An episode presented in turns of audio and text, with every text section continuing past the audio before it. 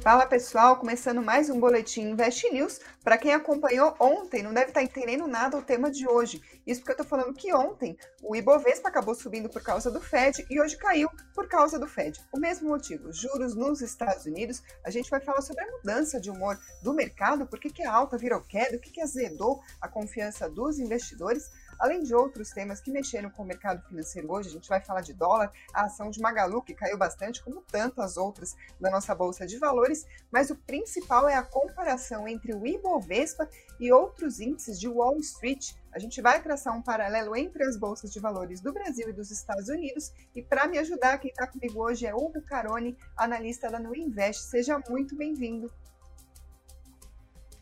Olá, boa noite, tudo bem?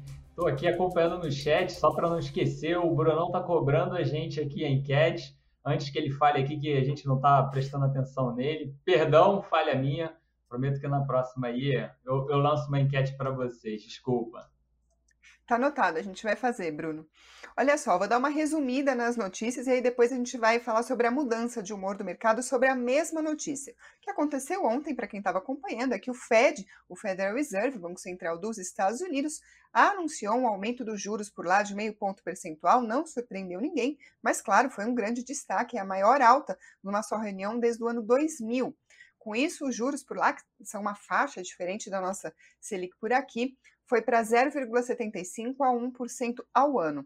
Isso todo mundo esperava, mas estava, o mercado estava de olho no que, que o, Fed faria depois, não só no tom do comunicado, mas também na entrevista coletiva que o presidente do Fed sempre concede depois do comunicado. E o Jeremy Powell disse uh, que as autoridades do Fed não estão ativamente considerando uma alta de 0,75 ponto percentual nos juros nas próximas reuniões. E aí o mercado acabou mudando de sentido. A bolsa estava caindo por aqui, o dólar estava subindo, isso se inverteu, porque o mercado entendeu que os juros por lá não devem avançar com tanta velocidade, num ritmo tão forte assim, ao contrário do que se esperava. A declaração acabou acalmando os mercados, por assim dizer, no dia de hoje, inclusive aqui no Brasil. Só que aí, hoje, no, no, dia de ontem, desculpa. Só que aí hoje isso se inverteu. As expectativas por mais velocidade de aumento nos juros nos Estados Unidos acabaram ganhando força. Os operadores viam chance de 75% de uma alta de juros de 75 pontos base pelo Fed na reunião de junho, ou seja, o mercado passou a não acreditar mais uh, nessa calmaria, nessa indicação de que os juros não devem subir tanto assim, ou seja, um Fed mais propenso a juros uh, mais calmos acabou ficando um pouco desacreditado, pelo menos a julgar pelo humor de hoje da Bolsa de Valores. Nesse cenário, hoje, o nosso Ibovespa caiu 2,81% aos 105.304 pontos. Isso no fechamento, mas na mínima do dia chegou a cair mais de 4% na casa dos 103 mil pontos. Inclusive, chegou a apagar os ganhos acumulados em 2022 até aquele momento, mas acabou recuperando um pouquinho até considerando o fechamento de hoje, o Ibovespa acumula uma alta de 0,46% em 2022. Claro que essa alta já foi bem maior uh, meses atrás. O dólar hoje subiu 2,38% a R$ 5,01, mas chegou a subir 3,22% na máxima do dia, quando passou de R$ 5,05. O Bitcoin também se mexeu bastante hoje, por volta das 18 horas, caía 8,54%, aos 36.449 dólares. Esse movimento todo que a gente viu por aqui acabou acontecendo na esteira do, que a gente viu em Wall Street, onde a gente teve queda do Dow Jones, Nasdaq, S&P 500, só para citar aí os principais indicadores que a gente costuma acompanhar. Hugo, então gostaria de chamar você agora para mostrar para a gente justamente essa comparação entre o movimento que a gente viu lá fora e o que aconteceu na nossa bolsa por aqui. É, foi, inclusive, você chamou a atenção, né? Os principais índices que a gente costuma estar tá falando, né? Dow Jones, Nasdaq e S&P, não vou deixar de falar sobre eles, mas eu quero trazer uma referência que aqui eu, eu acho que eu nunca trouxe, mas quando vou analisar de uma forma macro é, o comportamento gráfico, sim, de fato, mas eu quero analisar o mercado americano, a gente usa o chamado o Russell 2000. Então, vou botar ele na tela para vocês entenderem, vou explicando qual é a, a, a importância desse índice é, como o nome mesmo diz, né, a gente tem o S&P 500, né, que são 500 empresas, e o Russell aqui são 2 mil empresas. Existem outras referências do Russell, tem o Russell 3000 e o Russell 1000, tá? Mas a, a melhor referência, né, considerando a análise macro né, americana, é a referência do Russell 2000, tá? O 1000 você exclui algumas empresas que seriam semelhante à carteira do Murilo, falando aqui de small caps, tá? É, o 3000 você vai ter ali o penny stocks, né? O que a gente no Brasil fala de mico, né? E se eu for usar só o, as mil empresas, aí por mais que sejam mil empresas, né? Você vai estar muito semelhante a talvez um S&P, vai estar muito concentrado. É, as empresas que a gente tradicionais, a gente conhece, que tem peso nos outros índices, tem peso nesse? Sim, também tem. Porém, a gente, para quem acompanha mais tempo, é, sabe que a referência é, dos mercados continuaram com bastante alta ali, já virando para o ano de 2000 e... Aqui, perdão, para poder marcar para vocês. Aqui, a virada do ano 2020, né, o mercado, né, as grandes empresas, no geral, considerando essas duas mil empresas, né, estagnaram, então pararam já há muito tempo, enquanto que a gente teve ali um S&P, né, um Dow ou até mesmo a Nasdaq né, se valorizando. Então aqui já refletia né, que o contexto macro provavelmente não parecia tão legal quanto toda a empolgação do mercado, então já trazia uma certa preocupação. É, chegou, sim, até um, em um momento ensaiar, para quem entende um pouquinho mais, né, ficou estagnado aqui, chegou a ensaiar, né, acompanhar os outros índices, mas acho que duas ou três semanas depois ele já não conseguiu sustentar isso. Então, é, é um contexto ainda pesado. Agora, aproveitando né, que a gente fala tanto do Dow Jones, né, o pessoal fala tanto desse índice, onde na realidade muitas pessoas né, não sabem uma das, né, um dos conceitos ou teorias de Dow, e uma dessas referências é os índices americanos eles precisam estar né, tá em linha tal seja positivamente ou negativamente, com o que é o Dow de transportes, tá? Que aí ele meio que confirma o que é esperado no sentido de que a economia, né, para estar tá sendo movimentada, o transporte tem que estar tá sendo movimentado. Indiferente se a gente for raciocinar, é, ah, mas o meio de transporte mudou muito. Sim, né, ele também mudou a composição desse índice. E aí, por consequência, ele vai estar tá acompanhando né, positivo ou negativamente. E aí, o que, que a gente tem? comparativamente simples. Posso usar o Russell que está na tela, já com os preços né, abaixo do último fundo. Vou trazer o S&P também, para não falar que eu estou olhando só a referência do Russell, que talvez alguns aí não conheçam.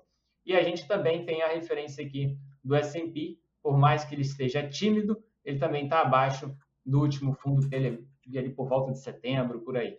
E aí, quando a gente traz o Dow Jones de transportes aqui, você percebe que a gente ainda não perdeu o último fundo. Então, assim, é, olhando, tá? Considerando aqui antes, né? É, um, é uma das teorias de Dow. Então, assim, olhando Dow, olhando a, a Nasdaq, olhando o S&P, olhando o Russell, sim, tá feio, tá? Porém, por uma das teorias de Dow, para se confirmar de fato um, um mercado bearish, né, um mercado de queda lá, essa aí seria uma referência de um índice que teria que estar tá abaixo desse último fundo que os outros índices já estão. Então, o que isso significa? Né? Para a teoria dele, a gente ainda não está no mercado de queda.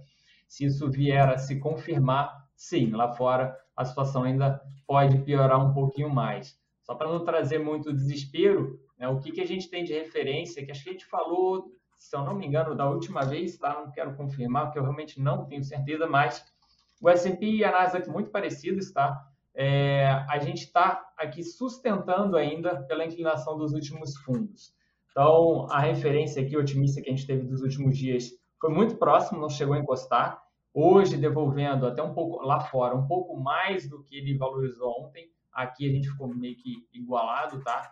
É, mas ainda tem espaço para retestar, né? Ele nem chegou ali ainda. Sendo que, né, por é, inclinação, considerando os topos, o buraco, na realidade, ainda seria um pouco mais embaixo. Então, se a gente perder esse nível aí que por enquanto está sustentando, já pode saber que o próximo patamar a ser buscado está é, tá mais embaixo. Não dá para pontuar, que como vocês percebem, cada um tem um, um ângulo aqui diferente, então a cada dia é, a distância entre as duas retas vai sendo ampliada, então não dá para digitar percentualmente e nem o valor, mas dá para traçar e acompanhar. Lembrando que estou usando uma plataforma aqui que, que é gratuita e qualquer um consegue usar, que é o TradingView.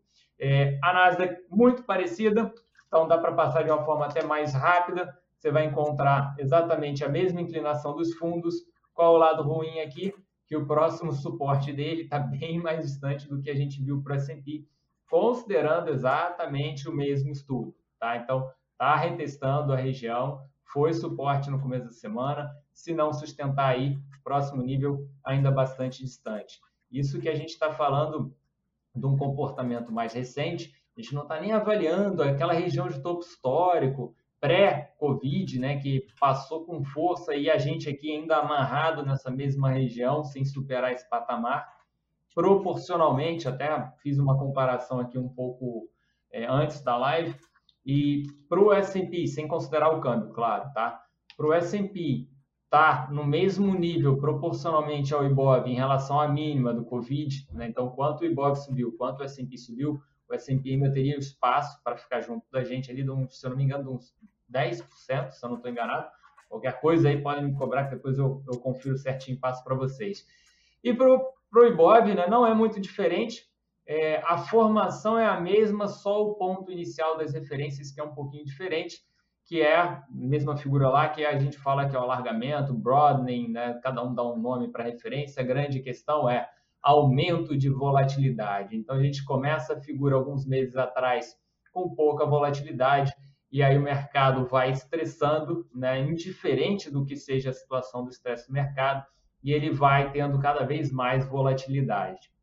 A gente tinha mencionado sobre essa região, acho que sexta passada, tanto que foi pontualmente essa referência aí que a gente testou na anteontem, se não estou enganado, e a gente teve uma reação aí até bem positiva, uns 3%, hoje novamente testando. E aí o que a gente tem que ficar de olho? Se ele não segurar aí, assim como a gente mencionou lá fora, né, é bem provável que a gente venha buscar a próxima referência, que aí estaria bem mais complicado. Agora, não esquecendo tá, que a referência do daqui do Brasil, né, o que a gente tinha falado com relação ao Brasil? A gente tinha falado que é um ano eleitoral e que historicamente né, um ano eleitoral não é um ano direcional, né? É um ano onde a gente é normal, tem a volatilidade, você pode ter um período de alta, um período de queda, mas chega lá no final do ano, ele não é um, um ano direcional. O que seria um ano direcional? Você, no acumulado do ano está caindo 50%, no acumulado do ano está subindo 80%, né? São variações mais expressivas. Então, assim, dentro do ano, ele pode até ter uma variação expressiva, mas no final acaba terminando ali, cai 15, sobe 20, nada muito expressivo. Então, por enquanto, caminhando aí dentro do normal para essa questão de ano eleitoral. Então, lembrando só, Ibov dentro aqui da figura do alargamento, se não sustentar, próximo nível lá embaixo, tá? É, preocupa, óbvio, né? Porque a gente vai estar tá falando ali o quê? Beliscar os 100 mil pontos, né? Que é, é uma referência gráfica de fato, mas também é um valor psicológico, né? Então, é um valor que chama muito a atenção das pessoas. É, passando isso pode sim gerar aquele receio, aí sempre tem uma preocupação maior, mas a gente vai acompanhando é, cada etapa, a gente está sempre aqui junto. Se vier até uma referência de oportunidades, a gente vier trabalhar lá embaixo, a gente acaba comentando. Nesse ponto atual, está testado não só hoje, como ontem, como na referência aqui, ó. Não sei se vai dar para enxergar, que é bem pequenininho, tá? é, foram regiões de oportunidade. Né? Então, assim, quem teve um posicionamento ali, agora parece que é pouco, né? que a gente está falando ali de uns 3%, mas você teve ativo subindo ali 10%, né? que é bastante coisa. Então, se alguém tomou ali o risco dessa oportunidade, a gente sempre fala, né? para referências gráficas, você deve colocar parte do lucro no bolso, que aí você consegue administrar melhor isso. Então, vamos para valores teóricos. Né? Ah, comprei mil reais, o ativo subiu 10%, eu ganhei 100 reais, e aí eu realizei que seja metade da posição. Né? Então, você ficou ali com 550 reais e continuou com 550 no mercado. Isso faz com que você tenha uma folga para deixar o ativo trabalhar de forma negativa, né, com mais tranquilidade, deixar o mercado trabalhar para depois confirmar se de fato ele vai ter força para reagir. A expectativa mesmo, tá, que a gente tinha quando chegasse nessa região, que foi pontuado sexta passada, era de uma reação um pouco melhor do que a gente viu ontem, seria algo tentando chegar perto aí da média de 200, e aí, para quem conhece, provavelmente iria configurar um ombro cabeça ombro. Aí, ah, vai perder o neckline, a projeção seria bem negativo. Calma, né? um passo cada vez. Tanto é que a gente teve a alta ontem, mas ele nem conseguiu chegar até onde pelo menos deveria chegar. É, a média tá, ela vem descendo, mas só para ter uma ideia, é um pouco antes dos 112 mil pontos para a referência do IBOV. Hugo, você acabou respondendo aqui a pergunta do Paulo William, que disse o seguinte: quero ver você analisando o gráfico hoje. Amanhã ninguém sabe o que vai acontecer. Acho que vamos para baixo de 100 mil pontos. Você comentou aí a questão dos 100 mil pontos, mas eu separei aqui alguns comentários do pessoal para te pedir aqui um certo conselho aqui para os investidores. Por exemplo, o Kairos diz: quanto mais cai, mais eu compro. Bagaceira só presta grande, como se diz aqui em Maceió. E o Marcelo Gomes está dizendo: tô rindo que é para não chorar.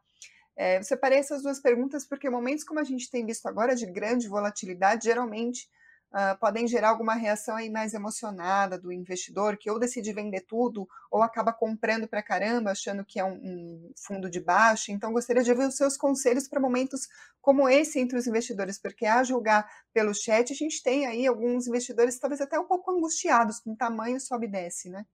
Sim, sim. A, é, a gente tem dois, eu vou separar aqui, vamos dizer, dois cenários, dois possíveis investidores, tá? Um é um investidor indiferente se ele continua aportando, que é o que a gente normalmente aconselha, mas não adianta estar aportando de uma forma errada, equivocada, no que sentido que eu quero dizer? Uma empresa ruim. Aí o ruim, cada um tem a sua forma de estudar, ruim por fundamento seria questão de resultado né, da empresa, o balanço, e graficamente ruim é questão de tendência. Então, por gráfico, não é que uma empresa, posso dar um exemplo aqui de uma empresa que foi do Ike, né, que era a antiga MPX, que atualmente é, é Neva. É, era uma empresa que você tem as duas escolas, né, por fundamento teve mal por um tempo, muito por conta dele, e aí a empresa conseguiu um turnaround, e graficamente você teve a mesma situação, você tinha um ativo com uma tendência horrível, que não valia a pena você estar tá fazendo é, aportes, e mais em algum momento ela conseguiu ter essa mudança de comportamento. Eu acho que esse é o primeiro ponto que a gente deve separar. Não adianta estar é, tá aportando em um ativo que possa ser ruim, indiferente qual estudo você gosta de, de acompanhar. No mínimo, tenha né, algum estudo por trás, não simplesmente uma forma aleatória. É, e o outro ponto é, é com relação à questão de tudo bem, vamos lá, coloquei numa empresa boa, mas continua tendo um comportamento negativo. E aí sim, o que, que a gente precisa pontuar e estar tá avaliando que é importante? Se a gente tem ativos em carteira, que tudo bem, são boas empresas e tudo mais, primeiro ponto, compara com a média do mercado, né? o seu benchmark. A forma mais fácil é o IBOV. Né? Poxa, minha carteira está caindo, mas está caindo menos do que o mercado, está caindo menos do que o IBOV. Isso é extremamente positivo. Eu sei que parece difícil, você às vezes fala assim, ah, minha carteira, supondo, no mês caiu 8% e o IBOV caiu 10%. É difícil de aceitar, concordo, e acreditar que isso é positivo, mas se você for considerar para o longo prazo, se quando está caindo você está conseguindo cair menos, no longo prazo você vai ter um desempenho melhor. Né? A gente, considerando, alguém provavelmente vai pontuar que ah, a bolsa na China tá, na China não, perdão, no Japão tá não sei quantos anos estagnado, né? Isso pode ocorrer? Sim, mas o mercado no longo prazo ele vai caminhar positivamente. As empresas são feitas né, para ter lucro, para crescer, enfim. Né, e a economia no longo prazo cresce. Então, se você tem essa expectativa de que você tem uma boa carteira, mercado caindo, ela está caindo menos, o mercado subir, eu espero que ela suba mais do que o mercado. No longo prazo, você vai estar acumulando, né? você vai conseguir estar acumulando.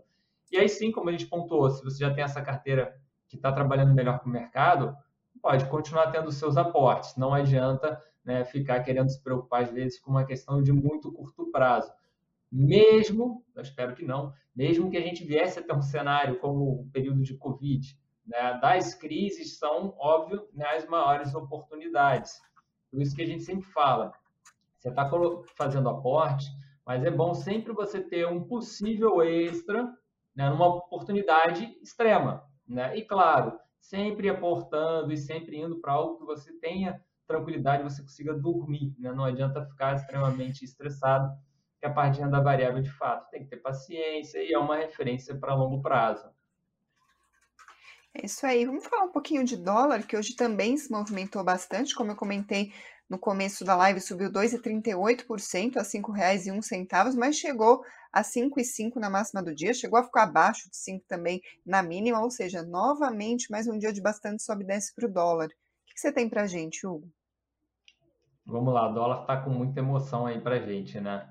Eu vou puxar para vocês na tela, só estou fazendo o ajuste aqui dele já, eu estou usando ele na plataforma sem ser o TradingView. Dá até para puxar no TradingView, mas aqui eu já tenho as minhas linhas bonitinhas para vocês, ó, separado. O dólar não muda naquele contexto bem macro, bem longo, tá? apesar da alta recente. Eu já vinha falando com vocês. Deixa eu botar o semanal, que vocês conseguem visualizar melhor. É, aquele 4,20 né, que eu mencionava para vocês há um bom tempo, que é essa região sim, continua sendo um parâmetro extremamente importante para uma visão longa. E quando a gente começou a ter essa queda, né, a gente falava de 4,20 ainda meio que no, lá em cima, 5 e aqui é dólar futuro, tá? Então tem um pouquinho de diferença se alguém falar assim, pô, tá diferente do fechamento que ela pontuou. É, lá na casa dos 5,60, por aí, a gente falava da possibilidade do 4,20. Veio num ritmo fora do normal, né? Longe de estar tá esperando algo parecido com isso. E no meio do caminho, a gente pontuou, olha, tem um suporte relevante aqui, é a média de 200, tem a inclinação dos fundos com base no topo, é normal que ele dê uma respirada. Qual foram os dois pontos que a gente mencionou? Tanto o primeiro, que realmente não fez a menor diferença, o dólar praticamente passou de uma vez só, que era esse aqui, é, e o seguinte, que é o mais relevante, que por enquanto ele está respeitando, que é esse aqui, que ele vem desde 2011. Então, perder ele foi algo muito, é, assim, pensando a nosso favor, né, no real se valorizar, perder essa referência que o mercado respeitava desde 2011, que é isso tudo aqui, é algo positivo para a gente. Então, por mais que ele venha até retomar isso, o ideal era que, se o dólar fosse continuar com muita força, ele continuar não, é, a não perder, perdão, esse nível, né, como vem, a, vinha trabalhando né, há 10 anos.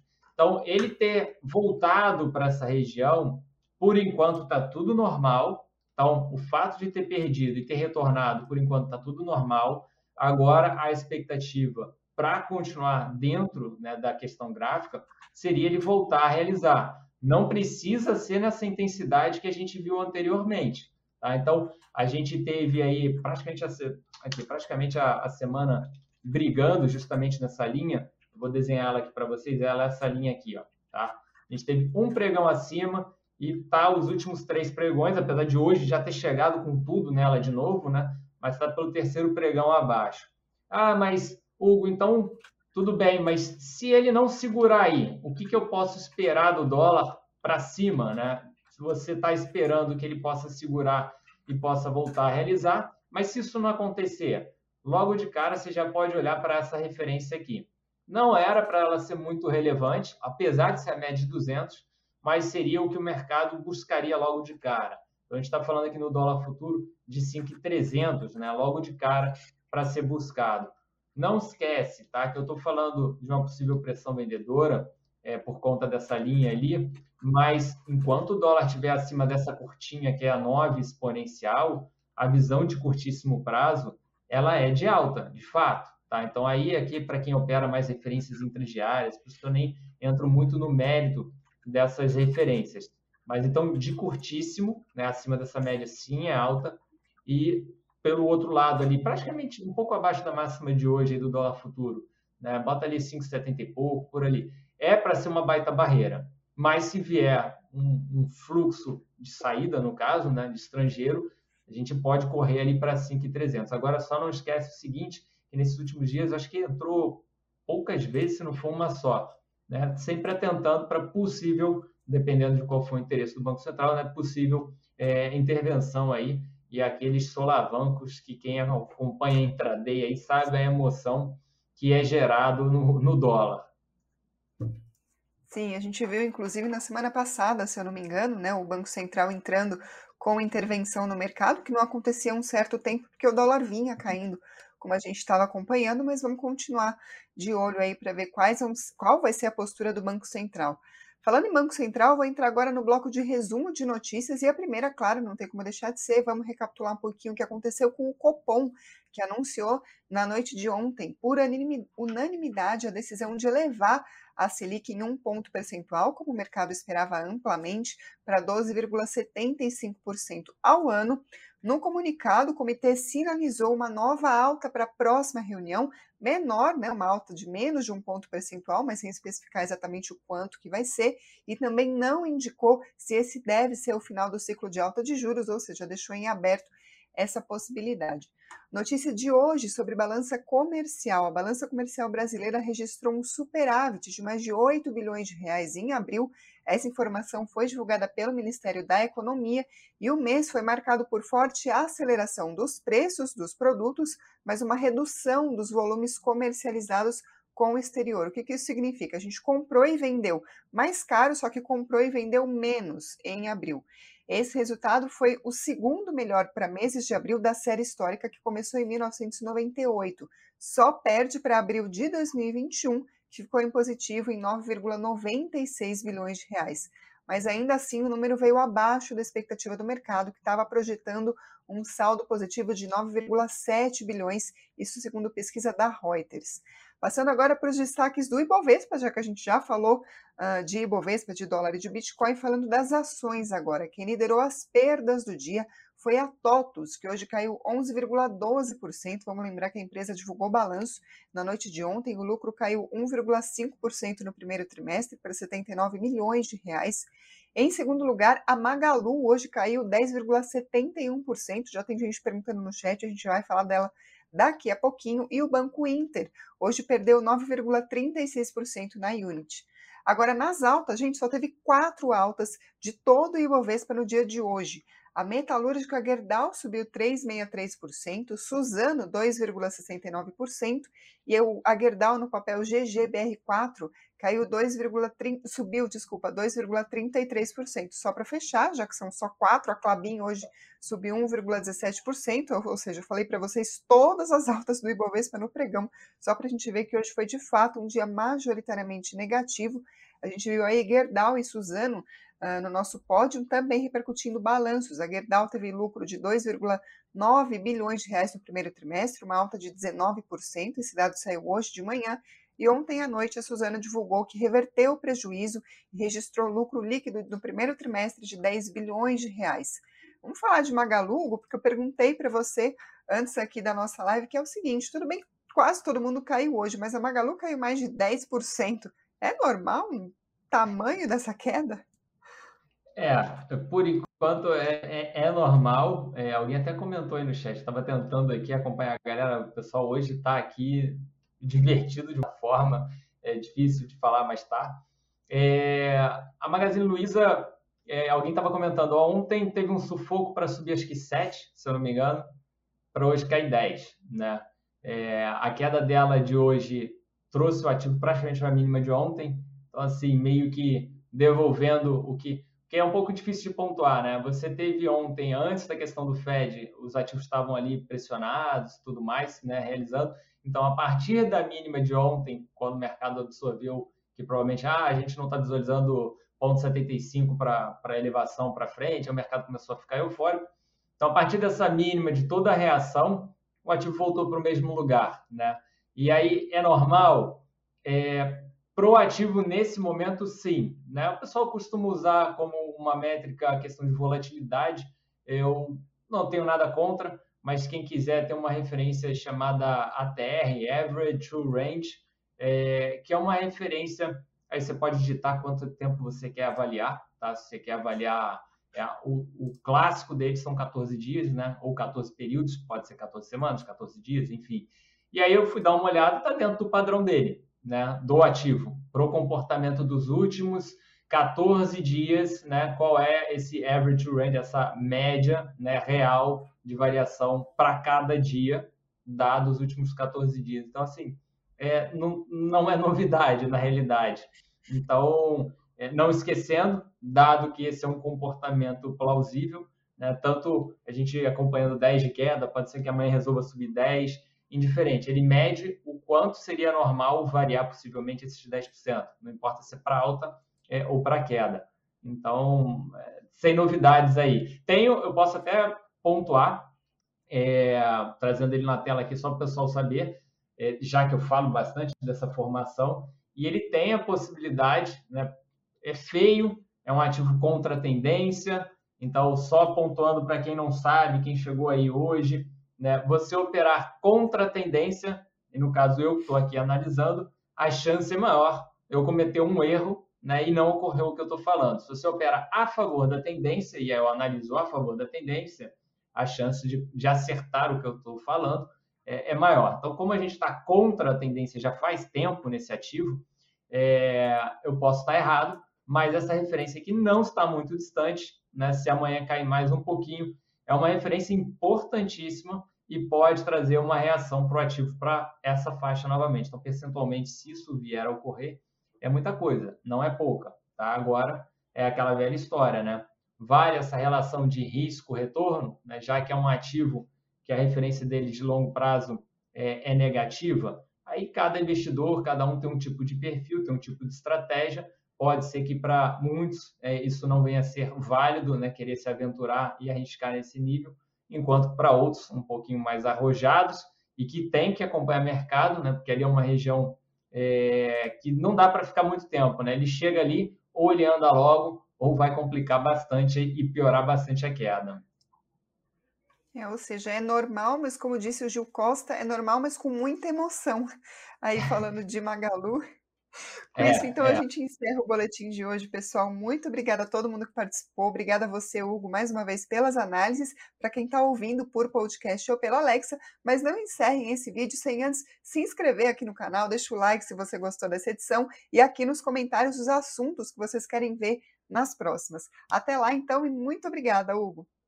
Eu que agradeço. Pessoal, não consegui responder todo mundo aí no chat hoje, mas o próximo programa aí, se der, eu respondo vocês, pessoal. Um abraço. Mas a gente está de olho e traz para as próximas as dúvidas que a gente não consegue tirar. Fiquem de olho aqui no canal. Tchau, pessoal!